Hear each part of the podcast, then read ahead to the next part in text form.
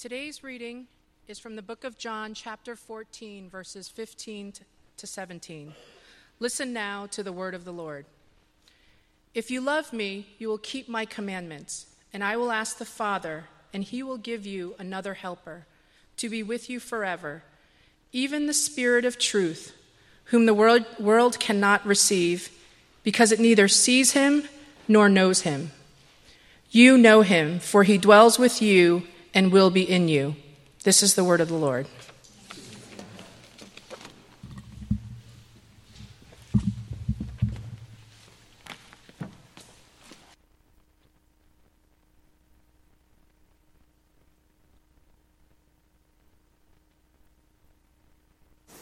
I'm so disappointed in myself. I keep forgetting to turn the mic on after 15 years of doing this. Sad. Um, welcome. Again, just a reminder uh, every Sunday morning we have a Bible study workshop right over there, and uh, we had a really just a, a, good time of learning together this morning. And so, uh, those of you couldn't make it today, uh, I would invite all of you to come and just have a time of uh, learning and sharing. And uh, we are now going to begin the third and last section of the New City Catechism. We have been um, working through the, uh, we finished the first section on God, the second section on Jesus, and now we're going to begin the third and final section around the Holy Spirit. So uh, we're actually skipping question 35, which asks Since we are redeemed by grace alone, through faith alone, where does this faith come from? And the answer is from the Holy Spirit, which leads us to today's question, number 36. Uh, what do we believe about the Holy Spirit. What do we believe about the Holy Spirit? And the full answer is that He is God, co eternal with the Father and the Son, and that God grants Him to God grants Him irrevocably to all who believe. Um, but what we're going to memorize together is that He is God, co eternal with the Father and the Son. So that's what we're going to uh, do today. Uh, let's pray together. God, we thank you for your word this morning, and we pray now as we consider uh, who you are, as we consider together the Holy Spirit, help us to better understand who you are, and so come to love you more. We ask in Jesus' name. Amen. One of the best selling books from 2010 that was made into a pretty popular movie in 2014 was Todd Burpo's book called Heaven is for Real. Some of you may have read that or have seen that movie. It's about Todd Burpo's four year old son named Colton, who, during a emergency appendectomy, said that he went to heaven. And when he kind of miraculously recovered from the surgery, um, he shared with his parents and others about what he had seen. Now, of course, there are people who wonder if he really went or if he was just imagining it, you know, or it's a hoax. Like, that's not a question I want to get into today. But he described what he saw in heaven. He, he believes sincerely that, that he went to heaven. And this is what he said. When he went to heaven, he saw Jesus who had these beautiful, pretty eyes, blue green eyes, he said, riding a rainbow colored horse. It's kind of nice. And he met people from the Bible like Samson and David and Mary, as well as people from his own family. Um, a, a, grandfather that he never knew, that he never met, and a, a baby sister, an older sister who had died that he didn't know about, but he met them and he recognized them somehow. And so um, and the people that were there uh, were all sort of in their 20s and 30s. So, like, um, that's if you're wondering what kind of bodies we're going to have, we're going to be in our in our prime. So, that's good. Um, now, if you go to their official website, under the frequently asked questions, is this interesting question? Questions that were uh, asked of him that he tries to answer. And one of the questions is this Do God and the Holy Spirit have wings. You may have never thought of God having wings. Colton says God the Father has wings, but the Holy Spirit does not. He describes the Holy Spirit as bluish and transparent. You can see through him. And even though you can't see a form or figure because he is almost ghost like, Colton is very quick to point out that you know he is there and that you can recognize him. He is hard to describe, but you know he is there. Bluish and transparent and hard to describe, but you know he is there. Now, again, regardless of whether you believe this was, you know, an actual trip to heaven or it's the imaginations of a child, um, I find his description of the Holy Spirit quite relatable and understandable. We Christians confess that we believe in a triune God. We believe in, we just sang, God the Father, Jesus the Son, God the Son, and God the Holy Spirit, right? That, that's an orthodox confessional statement. We say that's what we believe. And when we say that, I, know that our imaginations have been permanently um, brainwashed because when we think of God the Father, like for me, even now, like the first thing that pops into my head is, you know, Michelangelo's Sistine Chapel, right? The, the guy with the, the beard, you know, creating with Adam, right? That's the image of God the Father that I have. And then when I think of Jesus the Son, again, it's the, the famous picture of Jesus, you know, the blonde hair with the blue eyes. That's, that's what, I know that's completely wrong, right? But that's, that's the image that I have uh, in my head. And so even though those are wrong kinds of uh, depictions, we at least have some understanding of what a father is and what a son is. Like we can, we know what that means. We know what that means. So we can at least kind of imagine God in terms of the way we relate to maybe to a father or to a son, that there is something about a, a personhood or a personality that we understand and imagine. But when you think about the Holy Spirit, or, you know, in the older language, the Holy Ghost, bluish, transparent, and hard to describe, you know, that's not far from what most people think of, right? The Holy Spirit's this sort of thing out there.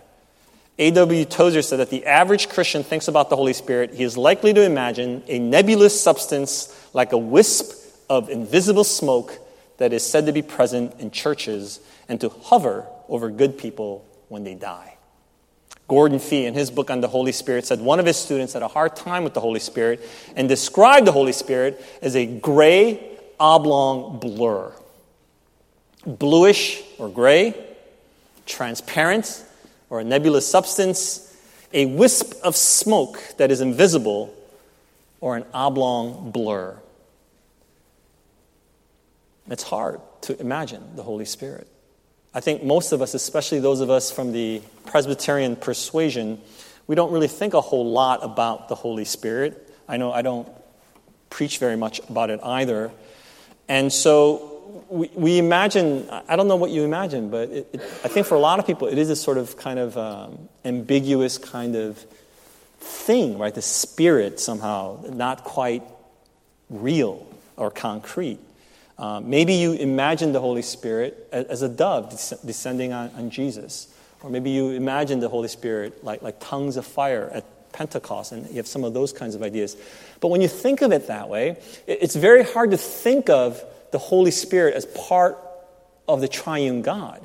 Like we understand and worshiping God the Father, the Creator, and Jesus, the Son, the resurrected Lord. But then when you like, how does the dove fit into those categories? How, how is that a part of this awesome God that we, that we worship? It, it's hard for us to do that. Um, and the Apostles' Creed, which we learned uh, and will continue to learn, doesn't help us very much here. We get a lot of information in the Apostles' Creed about who Jesus is. And we get some about God. God is identified as the Father, He's the Creator, He's Almighty, but the Holy Spirit, we only get one very brief sentence. I believe in the Holy Spirit. I believe in the Holy Ghost. That's a period. That there's, that's it. There's nothing else. Now, in the Nicene Creed, which is actually quite more helpful, we get some more information. We believe in the Holy Spirit, the Lord, the giver of life, who proceeds from the Father and the Son, who with the Father and the Son is worshiped and glorified, who has spoken through the prophets. So, so we get a little bit more about who the Holy Spirit is. But in our Apostles' Creed, all we get is we believe, or I believe, in the Holy Spirit. Now, all the stuff that comes after that, I believe in the resurrection of the body, the life everlasting, the communion of saints, all of that is supposed to be part of the Holy Spirit's work. And so we, we get a lot more, but we don't always make that connection. And so we think all we know about the Holy Spirit is that I believe in the Holy Spirit. And so we're kind of left kind of, um, you know, we're, we're, missing something here. We're missing something here. Um, but we need to know who the Spirit is because we believe in God the Father, God the Son, and God the Holy Spirit. We, we don't want to kind of marginalize the Spirit to the edges and think only about God the Father and God the Son. And so uh, I hope today that this, we can have s- some better imaginations uh, about who the Holy Spirit is. Now, again, it's kind of uh, unfair uh, for myself, for you, and really impossible to talk about the Holy Spirit in one sermon. Right? It's like doing just one sermon on Jesus, or you know, it's it's really um, there's so much more that should be said and can be said. But so, but I want to at least begin this today, and I want to say today I want to kind of just focus on who the Holy Spirit is, and then next week I want to talk about um, the the Spirit's work in us and how the Holy Spirit helps us. So we'll, we at least have two uh, sermons uh, about the Holy Spirit. So today I just want to focus on who the Holy Spirit is. And today's reading comes from the uh, Gospel of John, and it comes from a section of the Gospel, chapters 14 through 17, which is known as the farewell address. It's the part of the Gospel where Jesus is giving his last words to his disciples because he knows he's about to go to Jerusalem, he knows he's about to go to the cross, and he can see that his disciples, they're very discouraged, they're confused. You know, they're, they're, they're anxious, they're worried, they're frightened. And so he's telling them, you know, I have to go, but I'm not going to abandon you. You will not be orphaned. In fact, when I go, I'm going to send you, I'm going to pray, and the Father will send you another advocate, someone else. And, and that's the word that he gives to his disciples. He says, I'm going to send you, or the Father will send you a helper. He says, another helper. And a, few verses later, in verse 26, Jesus says, This helper is the Holy Spirit. So he's going to send you the Holy Spirit, and this Holy Spirit is the helper. That's what he calls him another helper. Now, what I want you to understand is when Jesus promises that the Father will send us another helper, it doesn't mean that somehow there was only God, there was only Jesus, and now all of a sudden, and beginning now, there's going to be the Holy Spirit. That's not what it means. The Holy Spirit, as the Catechism says, is co eternal with the Father and the Son. I want you to be very clear about this. The Holy Spirit did not all of a sudden make an appearance at Pentecost after the resurrection. The Holy Spirit has been around from the very beginning, just like God and just like Jesus, the Word. The Holy Spirit was there from the very beginning. Genesis 1 1. In the beginning, God created the heavens and the earth. And then in verse 2, the earth was without form and void, and darkness was over the face of the deep, and the Spirit of God hovered over the face of the waters. So God is there from the very beginning. In the Gospel of John, chapter 1, we begin with In the beginning was the Word. And we know that Jesus, the Word of God, was there from the very beginning and involved in creation, and the Spirit is there also in the beginning. So even though we think about God, the Father, the Creator, the Word, Jesus, was there also in the beginning creating. Nothing was made without the Word. And we see here too now that the Spirit also was there involved in creation. And, and if you look through the Old Testament, you will see that the Holy Spirit is working throughout that entire section of the Bible. It's not just beginning with Acts. There are over a hundred references, or about a hundred references, in the Old Testament about the Holy Spirit. And what we discover about the Holy Spirit, now be clear here, it's not talking about, you know, some people think the Spirit is like some part of God, right? Like we have, you know, like, uh, let's have, you know, a good spirit or something. That, that's not what it's talking about. It's talking about an, a being, and it's talking about not something that we produce. It's not some sort of like having some spiritual power or anything like that. It's talking about someone on the outside, just like God is, you know, transcendent. The Spirit of God is, is outside and comes to people, enabling the people of God for particular missions on a temporary basis. That is the work of the Spirit throughout the Old Testament for the benefit of the community, whether it's in warfare to lead uh, the people to battle, whether it's to enable people with you know, artistic powers to craft you know, these beautiful uh, elements for worship. Um, and most importantly, the Spirit is linked with the promise of the coming Messiah. Isaiah 42 Behold, my servant, whom I uphold, my chosen, in whom my soul delights, God says. I have put my Spirit upon him. I have put my Spirit upon him. And so, again, we see this connection of God, the Spirit, and the Messiah, the Word, Jesus Christ. And then in the New Testament, again, we see the Holy Spirit working, present at Jesus' birth, hovering over Mary, and then again at Jesus' baptism, and then driving him into the desert for his temptation. The Spirit is always around in the life and ministry of Jesus and has always been around. But now Jesus says the Father will send you the Spirit in a permanent sort of way that the Spirit was not present in earlier times. So that, that's really, I think, the difference. Is now that the Spirit will be present permanently, forever, Jesus says, in the community of Jesus. That's what's going on now. Co eternal with the Father, co eternal with the Son. So we have to think right away, at least that means, at the very least, that the Spirit is also a person. Even though we're thinking of like a spirit, the Holy Spirit is also a person is not quite right, a personal being, not just some sort of uh, energy or force. The Holy Spirit is God, fully God. He is Lord. Just as we say God is Lord and Jesus is Lord, the Holy Spirit is also Lord.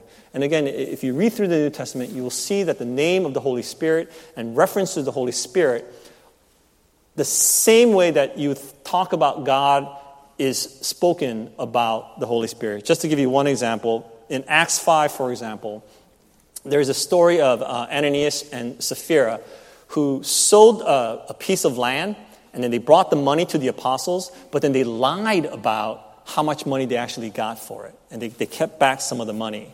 And, and Peter calls them out on it. And he, this is what he says to them Peter says, Ananias, why has Satan filled your heart to lie to the Holy Spirit and to keep back for yourself part of the proceeds of the land. So the accusation is that he lied to the Holy Spirit. And then Peter goes on to ask, Why is it that you have contri- contrived this deed in your heart? You have not lied to man, but to God. See? Why have you lied to the Holy Spirit? And here he says, But you have lied to God. And so that, that connection, there's a direct connection between who that is. And of course, you know, in passages like Matthew 28, we are commanded to baptize in the name of the Father, the Son, and the Holy Spirit, in the one name of God. And every Sunday, at the end of every service, I give you that blessing, right? In the name of the Father, and the Son, and the Holy Spirit. It's one God. It's one God. I know, and I know it's confusing when we talk about the Trinity, but it's one God, and the Holy Spirit is as fully God as Jesus is God, and God the Father is God. So uh, uh, we, we need to think about the Spirit in that sense, and to treat the Spirit like we treat the Son and the Father, um, this co eternal Spirit. Now, Jesus calls this Holy Spirit the Helper, or another Helper. I know that we've done this uh, word study uh, many times before, but we, I want to do it again because it's, this is such an important word for us to know and to understand. The word that Jesus uses here um, in Greek is parakletos. Parakletos. And sometimes you may have heard the Holy Spirit called the paraclete. Okay, the paraclete. Um, some people have joked that it sounds like a, a parakeet, like, or a paraclete, but it's the paraclete. Paraclete. Okay? And a paraclete was someone that was uh, that would be for you your legal representative, your advocate in a court of law. That's what a paraclete was. So think like a defense lawyer if you're going to trial. He stands in your position, he represents you, he advocates for you before the judge. This is someone who will make your case on your behalf in front of a judge. That is a paraclete. That's one understanding, that's one usage of this word, the paraclete. But the word paraclete also had a broader usage, and it was simply someone who could be of help to you, a helper, like Jesus says here, the way it gets translated. The word paraclete literally means someone who has been called alongside of you. Para, meaning next to or alongside, besides. In words like we have like parachute or parachurch, and cleat from uh, kaleo, meaning to be called. And so a, the paraclete, the helper, the advocate, is someone who has been called to walk with you alongside. You, you with me? I know we've done this many, many times. Okay? And this is the word that is typically in its verb form gets translated in the Bible as to encourage or to comfort. To encourage or to comfort, because that, that's what it is. To walk alongside with you. Now, depending on which translation of the Bible you use, you will see that this word paraclete gets translated as helper or as comforter, advocate, counselor, intercessor, encourager, strengthener. Sounds like a shampoo thing. Standby, mediator, and broker. Right? I mean, it's a very rich word. It's, it's got lots of different meanings. And so, whenever you have a word that gets translated by so many different words, you know that it's, it's a word that you can't just use one word. It's, it's just, it's just too big. There, there, are too many facets to it. And so, I, I think it's probably best to leave. This is one of those words that you just want to leave alone, just transliterate it. And so, instead of saying helper or advocate or encourager, just say the paraclete. I will send you the Father will send you another paraclete. And just, just leave it like that. But um, no one does that. One of my uh, favorite biblical scholars, uh, Dale Bruner, he suggests that we translate this word as true friend. True friend. Because he asks, you know, what would you call someone who shows up for you in an emergency situation? Who is that? That's your true friend. And so that's his suggestion. And Eugene Peterson, in his translation of the Bible, the message, he translates it as also, he goes with friend. Not true friend, just, just friend. And so uh, they're getting at one piece of this um, idea of the paraclete.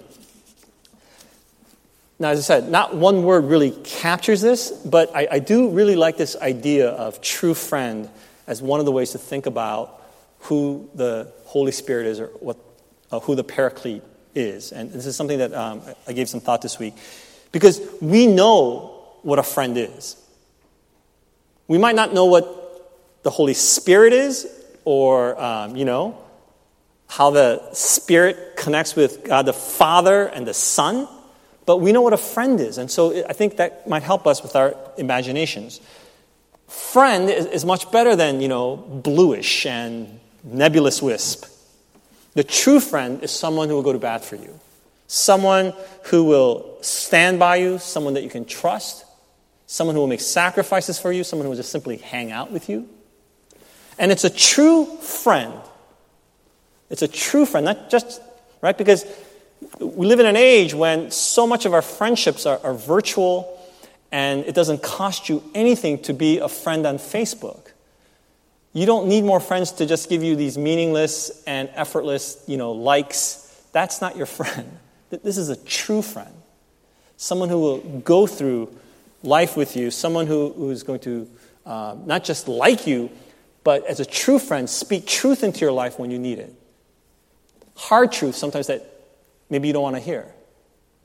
Someone will tell you, you know, you're, you're messing up or you need to shape up, or, you know, someone who can speak that hard word that you need to hear that maybe no one else is willing to speak. That's the paraclete. That's the paraclete. But as I said, you know, no, not one word really captures this. And, and I think the, the problem with this word, uh, true friend, as good as it is, uh, it, it doesn't capture the aspect of a legal advocate, someone who has power to stand on your behalf to, to help you. Um, and you know, um, I, am so thankful this week because every now and then uh, it's very clear to me what God is trying to teach me and to share with you. Uh, it doesn't happen all the time. Um, I think, of course, God is trying to teach me every day, uh, but I think most times um, I'm too dense to hear clearly what, what God is trying to say. But this week, this, it was so clear to me that this is God trying to explain to me the paraclete. Um, and so uh, I feel like I got some, a really good insight about this word, and it's, you know, it's been one of my favorite words. Um, so earlier this week, I had a chance, uh, just happened by uh, divine providence or, coincidence, um, to hear about uh, Oprah's book club's summer selection uh, book choice.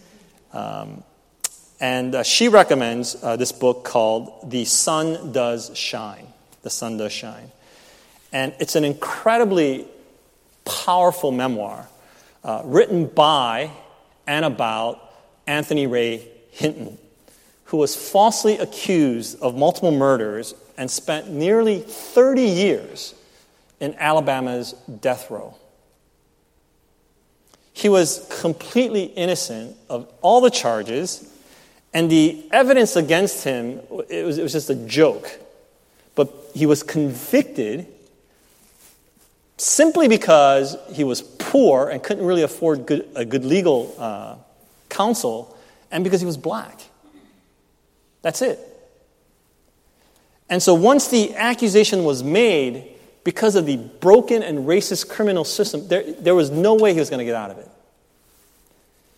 And the system made sure he stayed on death row. Even when the state of Alabama recognized that they had made a mistake years later, they refused to acknowledge it and they refused to make any changes. Only 28 years later, after he was convicted, his case finally made it to the Supreme Court, and the judges unanimously recognized what a gross piece of injustice had been done to him, and he was released in 2015. I mean, when you read his story, it's just, it makes you so sad and it makes you so angry um, that it's so broken and that it's hard to believe that this is still going on in, our, in this country. Um, but it's a story that will also just, just inspire you. Um, I mean, can you imagine spending nearly 30 years of your life, 23 hours every day, in a five by seven cell? Can, can, you, can you even fathom what that must be like? For a crime you did not commit, with no hope. Can you imagine living in that cell for 28 years and during that time, you'll see more than 50 men pass by your cell on their way to execution. And he describes what that feels like and, and what that death looks like the sound of the generator and the smell as, as people are being killed. And witnessing that, knowing that the day for your execution could come any day. Can you imagine having your appeals, knowing you're innocent, being rejected year after year after year after year for 28 years. And all that time, can you imagine somehow maintaining your sanity, having hope, having integrity, and even having kindness for the people around you including your guards. He even somehow, after that initial shock, managed to recover his faith. And he believed, despite all the evidence to the contrary, that the truth would set him free. He clung to that promise. He, he, he challenged God. He said, God, I'm, I'm holding you to the promise that the truth will set me free. That's what he prayed, that the truth would be known. And so he, he even refused. There was a time when he could have accepted, uh, he could have bargained for life imprisonment without parole, but he refused to do that because then that would be to uh, admit that he was somehow guilty, and, and he refused to do that. He said, I'd rather die for the truth because I did not do this. I mean, he's an incredibly, incredible human being, just, just an amazing, amazing man. But as I read through his story, you also realize he had three people in his life, three paracletes who sustained him through his ordeal. First, his mother.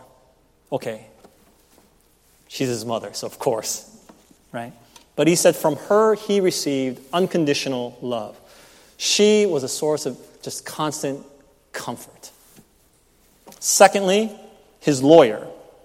Not the original lawyer who basically just botched up his case, but a man named Bryan Stevenson who took up his case 12 years after he was in prison and for 16 years just tenaciously fought through all the bureaucracy, just went, kept pounding and pounding and pounding the legal system until he was finally able to get it to the Supreme Court.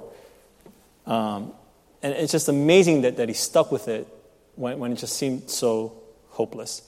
But here's a, here's a case he advocated for him before the legal system. And third, his best friend Lester, his childhood friend, who visited him every single Friday during visiting hours. He was the first in line every Friday morning for 30 years. He said in 30 years, or the 28 years, he did not miss one single visitation day. That is a true friend. Can you imagine? Every single Friday, he came to visit him.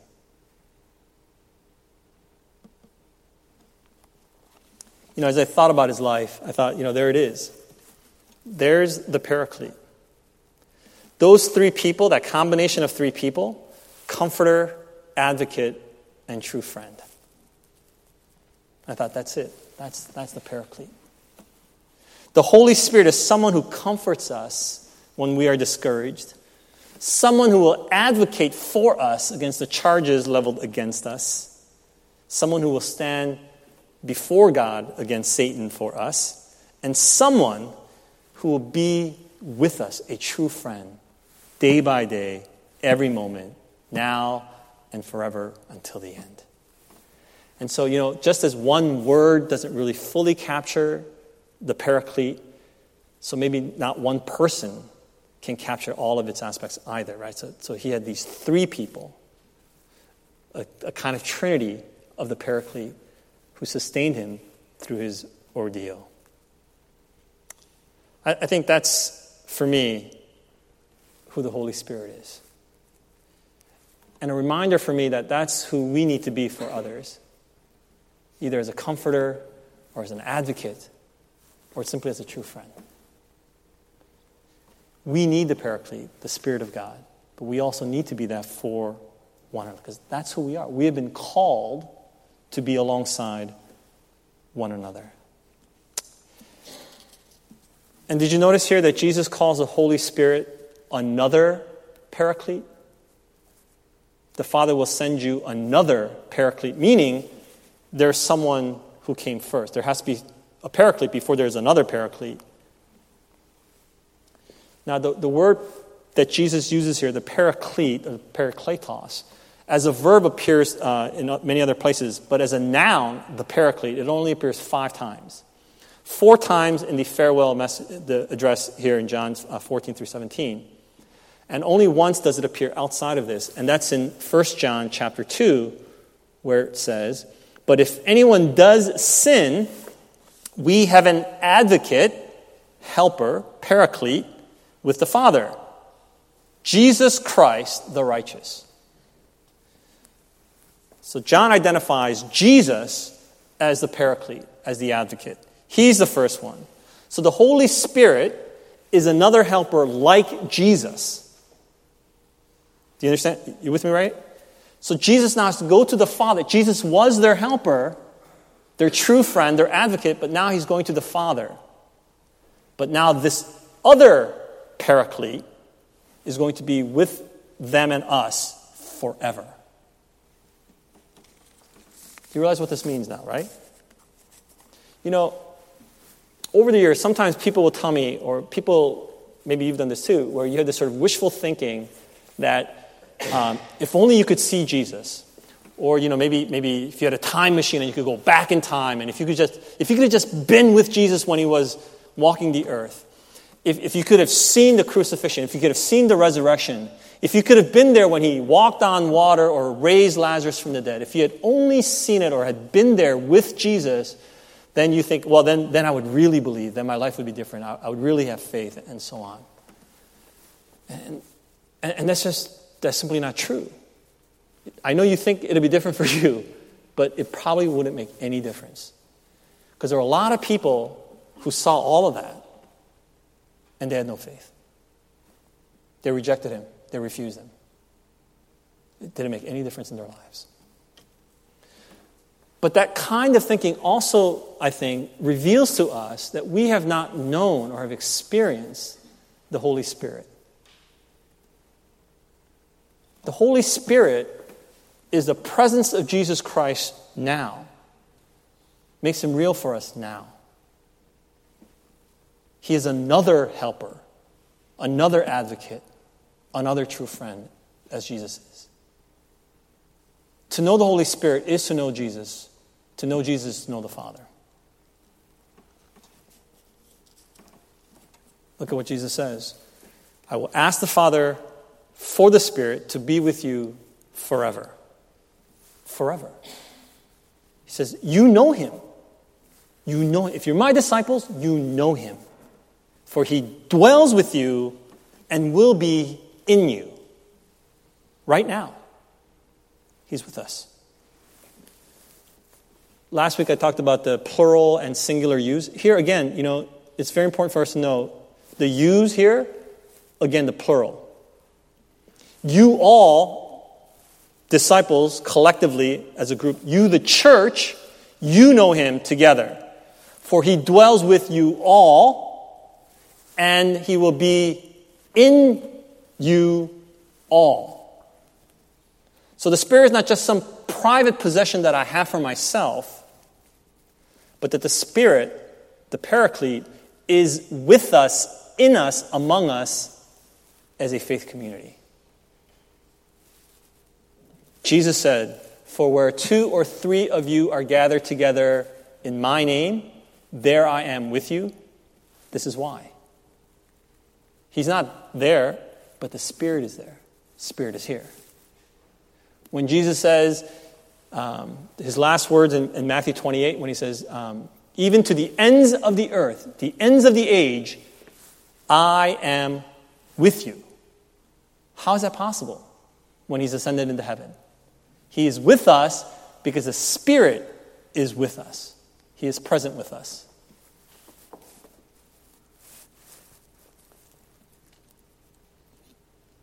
Next week, I want to talk about what this means for us, how the Spirit can be among us, in us, and with us, and how the Spirit helps us in our living. But today, I just want you to think about who the Holy Spirit is the Comforter, the Advocate, the true friend, the one who, is, who makes the presence of Jesus real for us when He is not present. He will lead us in the truth just as Jesus is the truth. I hope this helps us at least a little with our imaginations. That the Spirit is more than, you know, bluish, transparent, and hard to describe. God the Father, God the Son, and God the Holy Spirit, the Paraclete, the Comforter, the Advocate, the true friend. Let's pray together.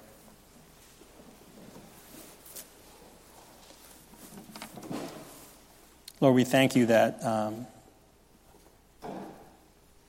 you are with us. That your very nature is to be in relationship. That just as you have been with your people from the very beginning, just as you were with us, Jesus Christ, Emmanuel, God with us, so now you, God, the Holy Spirit, are with us. For you are the Paraclete, our comforter, our advocate, our true friend. Help us to walk with you and to walk with one another, to be a paraclete for one another. For you enable us. We ask all this in Jesus' name. Amen.